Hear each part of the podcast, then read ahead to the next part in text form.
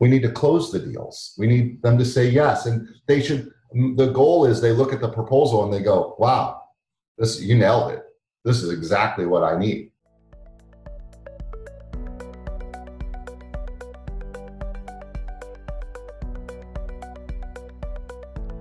Buyer behavior isn't the same, and the old sales funnel is no longer relevant.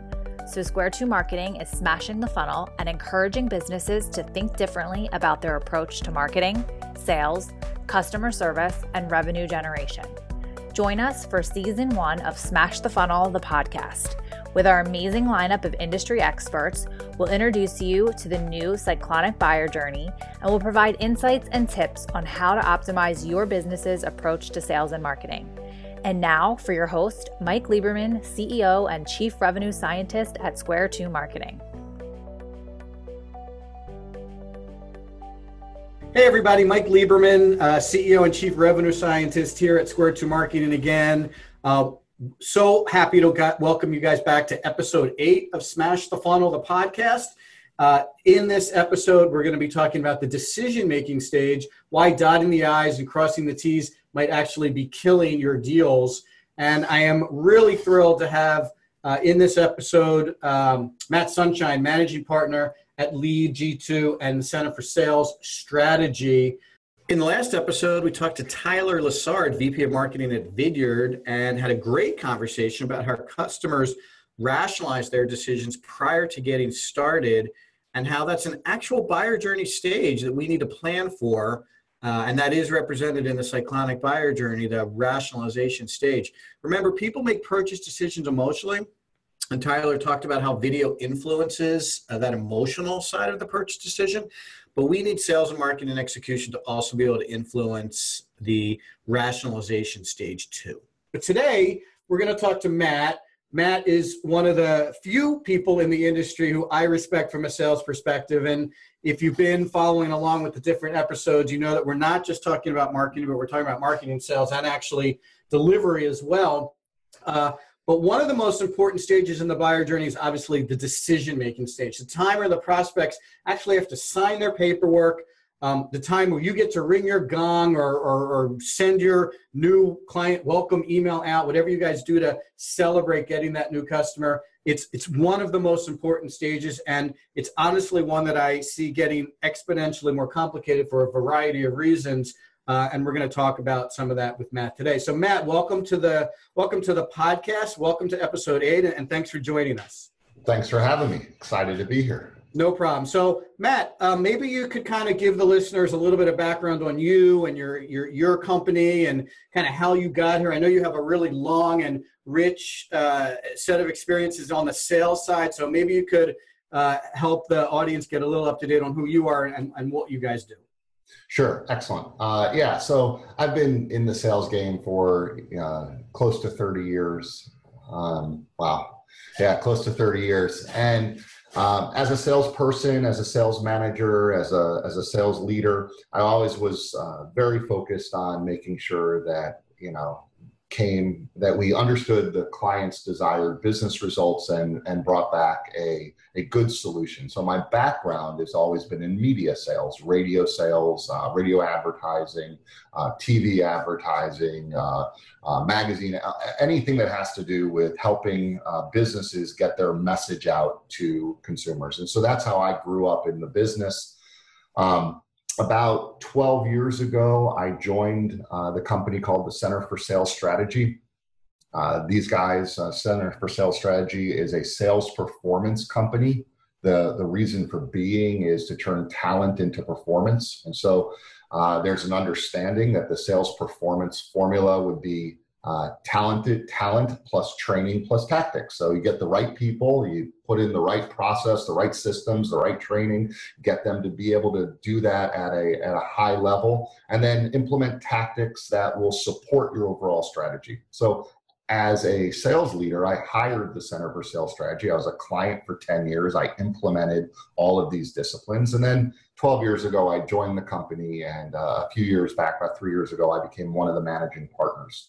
Um, our primary vertical that we we, we work with b2b customers uh, we have a large presence in the media space radio tv newspaper cable um, outdoor pure play digital companies but we work with everyone i mean anyone who's a b2b sale that's that's where we live about seven or about eight years ago we noticed that um, one of the biggest challenges salespeople were having were setting up quality appointments. They, the lead generations part of this was the most difficult thing, and salespeople instead of uh, instead of going on appointments and doing good discovery work and bringing back good solutions and getting the decision to move forward, they were spending more time cold calling and frustrated trying to get appointments. And that led us to inbound marketing. We were doing it for ourselves. We were our first we were our first client. Um, and then we started uh, helping customers do it. And like you and I have talked in the past, our approach has always been more about we do marketing to help you generate sales, not so that we can win awards for doing marketing. Um, not that there's anything wrong with winning awards for doing marketing, but our approach has always been let's drive revenue. Let's let's make that part of it work. Um, and then about five years ago, we stood up uh, our own inbound marketing agency called Lead G2 that really focuses on the um, lead generation and lead intelligence and everything having to do with the front end of that sales process, but powered by the 35 years of sales performance background of a, of a company that that's what we do for a living. So there's me and uh, the company's update. Great. That's that's that's really helpful. Thank you so much. So um, like you and I talked a little bit prior to uh, starting the re- recording, the, the buyer journey has, has really changed dramatically. And the focus of the podcast and the focus of our book and what a lot of other people are, are talking about is the funnel concept is now gone.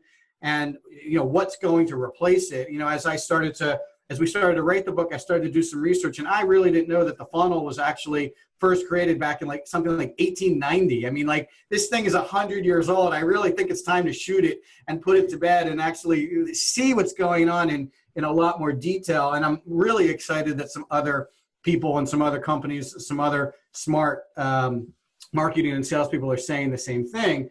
Um, but we have to replace it with something. And what we're talking about replacing it with is this concept of of uh, a series of cyclones. And, and really, the, the, the stages of the buyer journey aren't really that much different. We did break a few of them out, so it's a little more micro uh, focus to help us apply sales and marketing tactics to those stages.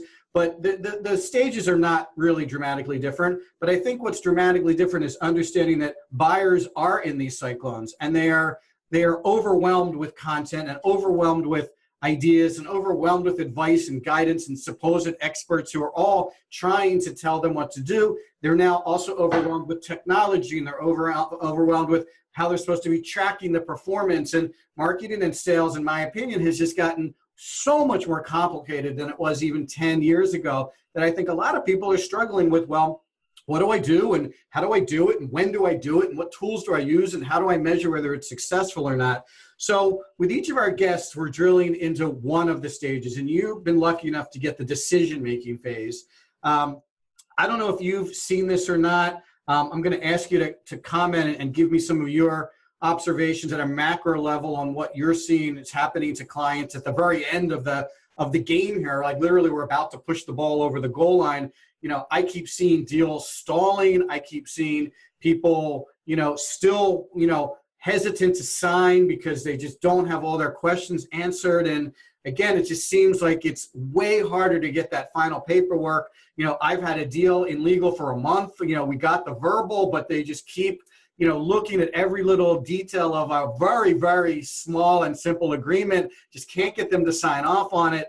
Um, so tell me at a macro level, what, what do you see going on in the world with people who are literally about to make decisions, about to sign the paperwork, you've gotten the yes, but you haven't got the contract back? Like, t- tell me what your observations are, what you're seeing out there. Yeah, so I'll, I'll address this from both the seller point of view and also from the customer point of view because I think both are are fairly important to this discussion. Um, from the seller point of view, they're being pressed by management to have a certain number of asks per week, a certain number of proposals that go out the door each week.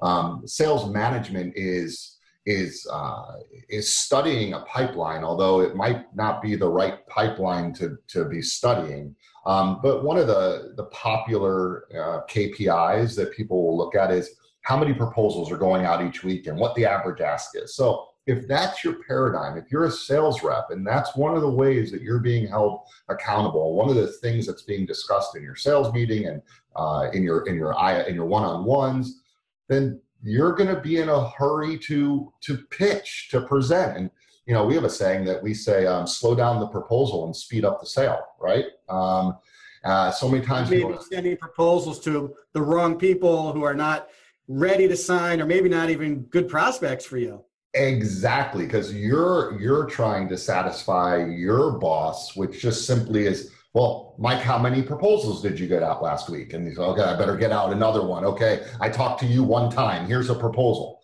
And so that gets caught up. And from the buyer side of this, and I'll flip back and forth a second, but from the buyer side of this, buyer doesn't want your product. They want a they want a solution to their problem.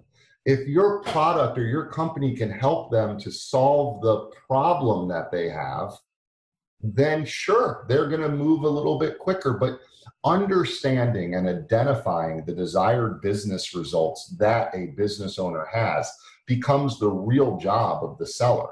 And then then presenting that solution such a way. So we have a concept, and you're welcome to use this as well. We call it the no surprise proposal. And it simply is the matter of slowing it down enough to say, so is there anything in this proposal that I might be presenting to you that you would say no to? Is there anything in here that causes you to pause? Have that discussion before, because in the buyer's mind, here's what they're doing. And you've laid it out in, in your process, right? They are, you know, from a business owner, they're either thinking things are good or, gee, I need to start rethinking the way things are going. And then once I get in that mind of, I need to start rethinking this, well, then I go into, as you say, educate, you know, I learn. I, I, gotta I gotta learn. I might just be in the stage where I'm just now figuring out what the problem is. But I think as and then they go through the consideration, the evaluation, all the steps that you eloquently lay out, and I agree with. Salespeople rush to get the pitch. And I, I jokingly, when I speak in front of sales organizations, I say, in, in well, I always ask, does your organization pay on pending? Because until we change commission structures or change pay that we pay on pending, I don't see what the rush is to have so much pending is. We need to close the deals. We need them to say yes. And they should, mm, the goal is they look at the proposal and they go, wow, this, you nailed it. This is exactly what I need. So it's about asking better questions, right? And saying, hey, when I show you this proposal, are you going to have to have legal look at that? Because maybe what I should do now, while we're still trying to figure this out, why don't I send a standard version of our contract over to your legal team? Have them take a look at it while you and I are working on how we solve your problem. That way we can move this faster later. Yeah, that's a great that's a great recommendation. We we try to do what we call co-creating the proposal or co-creating the recommendations. Yes. yes. Right. So, you know, we might go back to a client and be like, look, you know, we have a couple ways to go at this instead of us guessing and putting in the proposal. Let's discuss it now and let, let us get your feedback on it now. So when you see the proposal and the recommendations, you can recognize your own contribution into what we're putting in front of you. Yeah, we might we would call that a pre-proposal, and the way we we teach to frame it is similar. We'd say, um, you should send over the proposal and say, this is not the final version. It's a, it's a current version. It's my current thinking. Could you do me a favor? Let's look at this together. Tell me what on this you're not comfortable with. What do you think we need to change? What did I not get just right? How, what would you add to it or take away from it to make it better? Same exact thing as co-creating, but the term pre-proposal for some reason um, keeps people sitting on the same side of the table versus someone's uh, trying just to close somebody. Got it. Um, I, I, like that. I like that vernacular a lot. So, um, we talked a little bit about this, but there are so many options available to customers today, you know, including doing nothing, right? You can spend the entire time executing a sales cycle with them only for them at the very end to be like, hey, I'm gonna, I'm gonna wait on this. So um, what do you think is contributing to that? Because I actually see that happening a little more than I did a couple years ago. And what are some things besides uh, additional things besides that we just talked about that might help us prevent that from happening? Yeah. So um, one of one of the things that so you're so doing nothing is actually a very very big um, competitor to a lot of things that we sell. Doing nothing is a big competitor because doing nothing means that they're okay with the way things currently are. And if we haven't uncovered a, a big enough need or, or haven't um, uncovered a desired business result that they're really going after, it's just kind of like, yeah, maybe, but if I don't spend anything, that 50,000 or that 100,000 that I was going to spend with you, that puts my kid through a couple of years of college right and, and that and that's what people are really thinking that's the dilemma that they have is like do I believe doing what you're proposing is really going to give me that much of an incremental lift? Or would I be better off keeping that money or hiring another person or do taking that European vacation that I've always wanted to take? So that's a big, big issue. I think what you want to do is you want to um, you want to find out people's desired business results. And then after that, you want to make sure that you have them prioritize those desired business results by what's important and what's most urgent. And that's a big clarification. Um, we tend to get fixated on what people feel is urgent. However, people tend to spend money to solve the most important problems they'll just quickly fix the urgent, but they'll they'll invest time and energy and money and resources into the important, like they should, right? Like they should. And clarifying that during this decision making process and saying, hey, uh, of all these things that we've uncovered here together, which one of these are the most important and which one of these are the most urgent? And then taking that next step to say, most of the people that I work with tend to put the largest percentage of their time and effort, resources, money, budget behind the most important thing. Is that what you're thinking you might do in this situation? And then letting them answer and, and find out where their heads where they are their, in their journey where they are and the, they might say yeah that is the most important but i'm not ready to do any investing in there. And then you say okay well then why not? Or what are you thinking is the most important thing? Maybe i misread this whole but that important versus urgent seems to be a pretty big a, a big thing to get people over Great, Matt. Thanks. So, uh, one of the questions that I get asked a lot uh, when we start to talk about the buyer journey is specific sales tactics that you've seen executed that have tightened up or shortened the back end part of the buyer journey. So, what do you typically help clients with around uh, this pain that they might be dealing with? Yeah, so there's a concept that we've been um, that we've been teaching for several years, and it's called contracting and partnering. And let me explain what contracting and partnering is, because I think it's a really good tool for salespeople to use. Um, contracting and partnering, to give you an analogy, would be like when you go to the dentist and the dentist says, I'm going to give you a shot and you're going to feel a slight pinch, and you brace yourself, and sure enough, you feel something, but it's it's not that bad because you were expecting it, and and that's just okay. And actually, the feeling that you typically uh, have is, oh, that really wasn't that bad. Well, imagine if the dentist never said that to you, and all you saw was a needle out of the corner of your eye, and then you saw that needle getting jabbed into the side of your face. It would be very, very painful. And I, and I think what happens, or an, an awkward feeling too. And I think that's what happens when salespeople sometimes rush the proposal. The client's really not expecting it. And in a weird sort of crazy way, it's almost like a needle out of the corner. They see a needle out of the corner of their eye being jabbed in their face. And so that that can give you a really um, a crude analogy to, to that. Um, But when we rush the sales process, that's essentially what we're doing. So when it comes to pre- presenting the proposal, I, I want to know have we contracted and partnered with our prospect or with our client um, for essentially every single thing that is in that proposal. At, at, the Center for Sales Strategy, we would call that the no surprise proposal, right? I mean, the, the concept is that when I give you this proposal, there's no surprises. It's everything that we've talked about. But I'll even take it one step further than that. It's not just that we've contracted and partnered on all the things we're presenting.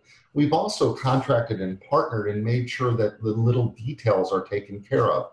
For example, if you put on there that the start date is July 1st, because that's the date that you had thought that you were going to start, but in the prospect's mind or the client's mind, they're thinking it's an August 1st start. Well, that could slow down a process. That could slow down the proposal. That could slow down the the signature because the date's wrong. Or perhaps the company has a legal name and you just know them as the name they do business with, and you it's all those little details that you got to get right so that when they look at that proposal from you, they're like, yep, yep, we talked about that. We talked about that. You got that right. Everything is ready to go. In fact, uh, a really, a really good way to do this, especially if um, there's a difference between the proposal that you present and the contract that you send. And a lot of times there is a difference in some organizations a lot of times what I see people do is say,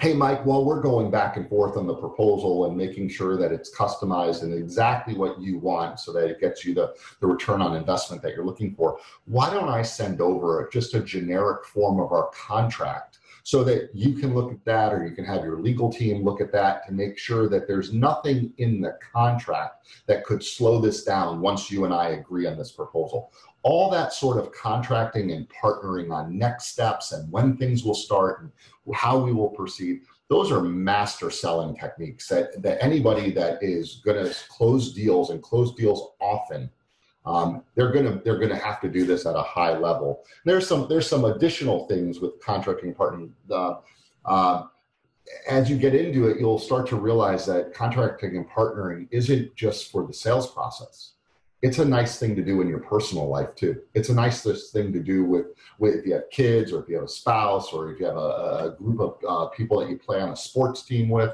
Whatever you do, whenever there's multiple decision makers involved or mul- multiple people involved, contracting and partnering is just a nice way to do business. Yeah, we, I, I, agree. We actually call that co-creating the recommendations, which we we try to kind of go back to the uh, prospect a number of times during that stage of their buyer journey and you know ask them some qualifying questions and tell them what this might cost and make sure it's okay with the goal being very similar to yours when they get those recommendations. They've seen a lot of this before. They've been involved in the in the process with us. There are no surprises. So i think that's a really nice um, uh, way to think about the kind of relationship you want to have with prospects at the back end of the buyer journey here. So Thank you. That was really good. One of the things we talk about a lot on the podcast, I want to give you some time to talk about it too, is metrics and measurement. So, uh, tell me a little bit about what some of the KPIs we might be thinking about as we look at the back end of the buyer journey. Like, obviously, close rate on proposals submitted is an obvious one, and the length of the sales cycle is an obvious one. But what are some other metrics that we should be looking at here at the back end of the buyer journey to know whether our sales process is effective or not? Yeah. Um, so close rate obviously important and, and um, but another one beyond the two that you mentioned is how long something sits in each in each step um, depending on the industry that you look at you're going to have to fi- we're going to have to figure out what the right amount of length of time is i work with a lot of um, I, I, work with a lot of uh, broadcasters, radio stations, and TV stations, uh, newspapers, digital companies, and what what we know in this industry is that from the time that you present a proposal to the time it closes is typically less than 30 days. So one of the things I always look at is how much of your pending, how much of your pipeline is over 30 days. That has a little bit to do with the sales, the length of the sales cycle, but what it also really does is it tells you when you know it's not going to happen. Statistically, you know it's not going to happen. They're at least not going to say yes to that proposal. You might need to revisit it. You might need to go back. So that's one. The second thing is, and again, it's it's industry, but I always look at if there's been no movement in about 10 days then there's something wrong with the with the with, with, the proposal or with the direction that you're going with your solution. Because when people are interested they're involved they're engaged there's questions going back and forth there's idea sharing going back and forth there's objections to handle um, that are going back and forth but there's movement and when there's no movement for a period of 10 days at all um, uh, short of the person's uh, on a on a vacation and, and isn't going to be available, you'd have known about that up front. It typically means that something has go wrong. So those are some of the metrics um, that we look at is uh, the amount of time that goes on between each interaction, and then the amount of time something sits in pending. Um, those would be a couple of KPIs that we would look at. Um, the other thing that that we sometimes look at is um, the average amount. The, so the closing ratio based on the product or the service or the amount being sold. For example, um, someone might have a closing ratio of, um, let's just call it 25%. They close 25% of the deals they put out there. But any deal over $100,000, they're closing at 75%. So if you can sometimes get a handle on not just overall closing ratio, but then bring it down to closing ratio on certain products or on certain dollar amounts, it'll tell you a lot about the sales process that you're maybe bringing people through and where you might be able to improve on the front and middle part of the sales process versus just this part right here where we're talking about the closing. Yeah, it's awesome. Really helpful. Uh, the other thing we've been talking about uh, pretty consistently with guests on the show is about technology. Uh, there is an unbelievable amount of sales and marketing technology now. I think the number is something like 7,000 different hmm. software mm-hmm. tools that are uh, hitting this MarTech and sales space. And one of the things we're trying to do is help uh, people make heads or tails out of what they're considering and why they're considering it.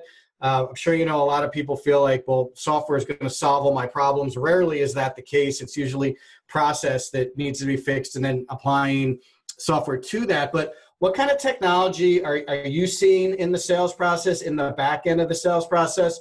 Are you guys testing any tools or working with any clients on any interesting software tools that might help, might help us do some of the things we've been talking about in the show earlier? Yeah, a couple of things that come to mind. And I agree with you, and, and I'm so glad you said it. I agree with you 1000%. Software doesn't solve. And we were making sales long before there was software. And we were doing and we were doing it right. We got to have the right systems, the right process, the right KPIs, the right accountability in place. And if that's all in place, then software might enhance and help that. Um, and, and that's really what we're talking about here. So I I happen to like um, I happen to like using technology that allows you to know when emails have been opened. I happen to like technology that allows you to know when proposals have been opened. I like technology that not only has it been opened, but what page did they look at or spend time on? Did they share that proposal with anybody? Um, and if so, who did they share it with? And when was the last time they looked at it? I think all of that technology should just be automatic. In a, if you're a salesperson today, you you have to have you have to know if people are opening your emails and you have to know if they're opening your proposals and how much time they're spending on it. Because how many times think about before technology how many times did you call a prospect and they said oh yeah i looked at your proposal and you know i don't know i need to review it again with some of my partners and i'll need to get back to you. When you know and and, and you're like okay great. And then you hang up the phone you go into your boss you go hey seems like they really like it. They're just going to review it with their partners. Uh, but he said he looked at it and it was great. But now with technology, you know they haven't looked at it. And so knowing how to, we coach people and knowing how to deal with it. It's been three days and they haven't looked at your proposal. So sending another follow up note with something as simple as, hey, I'm not sure you've had a chance to look at this proposal. I know how emails can get lost. I'm putting this back at the top of your inbox do me a favor, take a look at this proposal over the next 24 hours, and then get back to me and let me know if there's anything that we need to uh, we need to change or, uh, or to modify so that you can sign off on it. I think that sort of technology of tracking your emails and knowing the open. As for companies that do that, Mike, there's a million companies. I mean, I'm a big HubSpot, you know, fanboy and uh, you know platinum partner, and we love working with those guys. They do. They have a great product that does that. But honestly, lots of companies have that product. It's more important that you that you get the software that works and fits in with your with your tech stack that you have at your business. Um, I think they all probably do a really good job. I'm also a second one. I'm also um, a fan of the shared screen ex- experience, whether it's Zoom or GoToMeeting or iMeet or Skype for Business or whichever one you can get to work uh, and, and, you feel confident in. But I think the more uh, I, I think face-to-face appointments are the very best. Um, I, I also realize that it's you know the 21st century it's 2018 face-to-face appointments aren't always available. So the next best thing is a shared screen and put video on and have a conversation. You got to have the technology to do that. And then um, the last piece that we're looking into and it's one that we're starting to experiment with our clients is um, call coaching and the ability to record um, the phone call and uh, either one side or both sides, depending on the, the laws in the state that you live. But being able to record the call for coaching purposes to, to then look at and, and look, okay, how many times, first of all, does the person enunciate well or are they a mumbler? And, you know, what are, what are their word choices and how often do they handle, uh, bring up uh, overcoming objections and how often do they bring up the competition or what do they do about price? The fact that you can go in and then uh, do some real good call coaching is a phenomenal new thing that we're testing. So i think those would be the the three things the email slash proposal tracking the shared screen experience and the call coaching. That's great matt. Thanks a lot. Matt this has been really insightful and i really appreciate you joining us. Um, thank you so much uh, so uh, in this episode, we obviously talked a lot about the decision-making stage, and Matt helped us figure out how we can get more people to say yes at the back end of the buyer journey.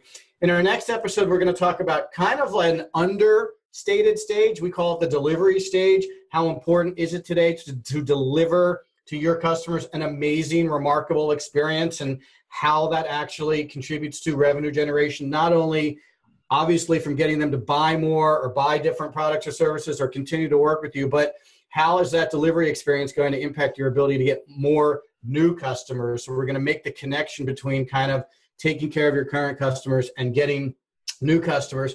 And we have a really amazing guest, uh, Jeanne Bliss. She's the president of Customer Bliss, and she's going to talk about her new book, Would You Do That to Your Mother? which I think is a really interesting concept to help us understand how we really want to work with our our, our customers and our clients to give them that remaze, uh, amazing experience. So with her, we're going to talk about four or five ways to drive revenue in your existing customer base, what metrics we want to use to track customer satisfaction, how to get reviews, how to get uh, references. Those are really important in the sales process also. So this is not going to be an episode you want to miss. Uh, you're not going to want to miss. So Matt, thank you again, and to uh, all of our uh, our uh, loyal uh, listeners. We'll see you uh, next time.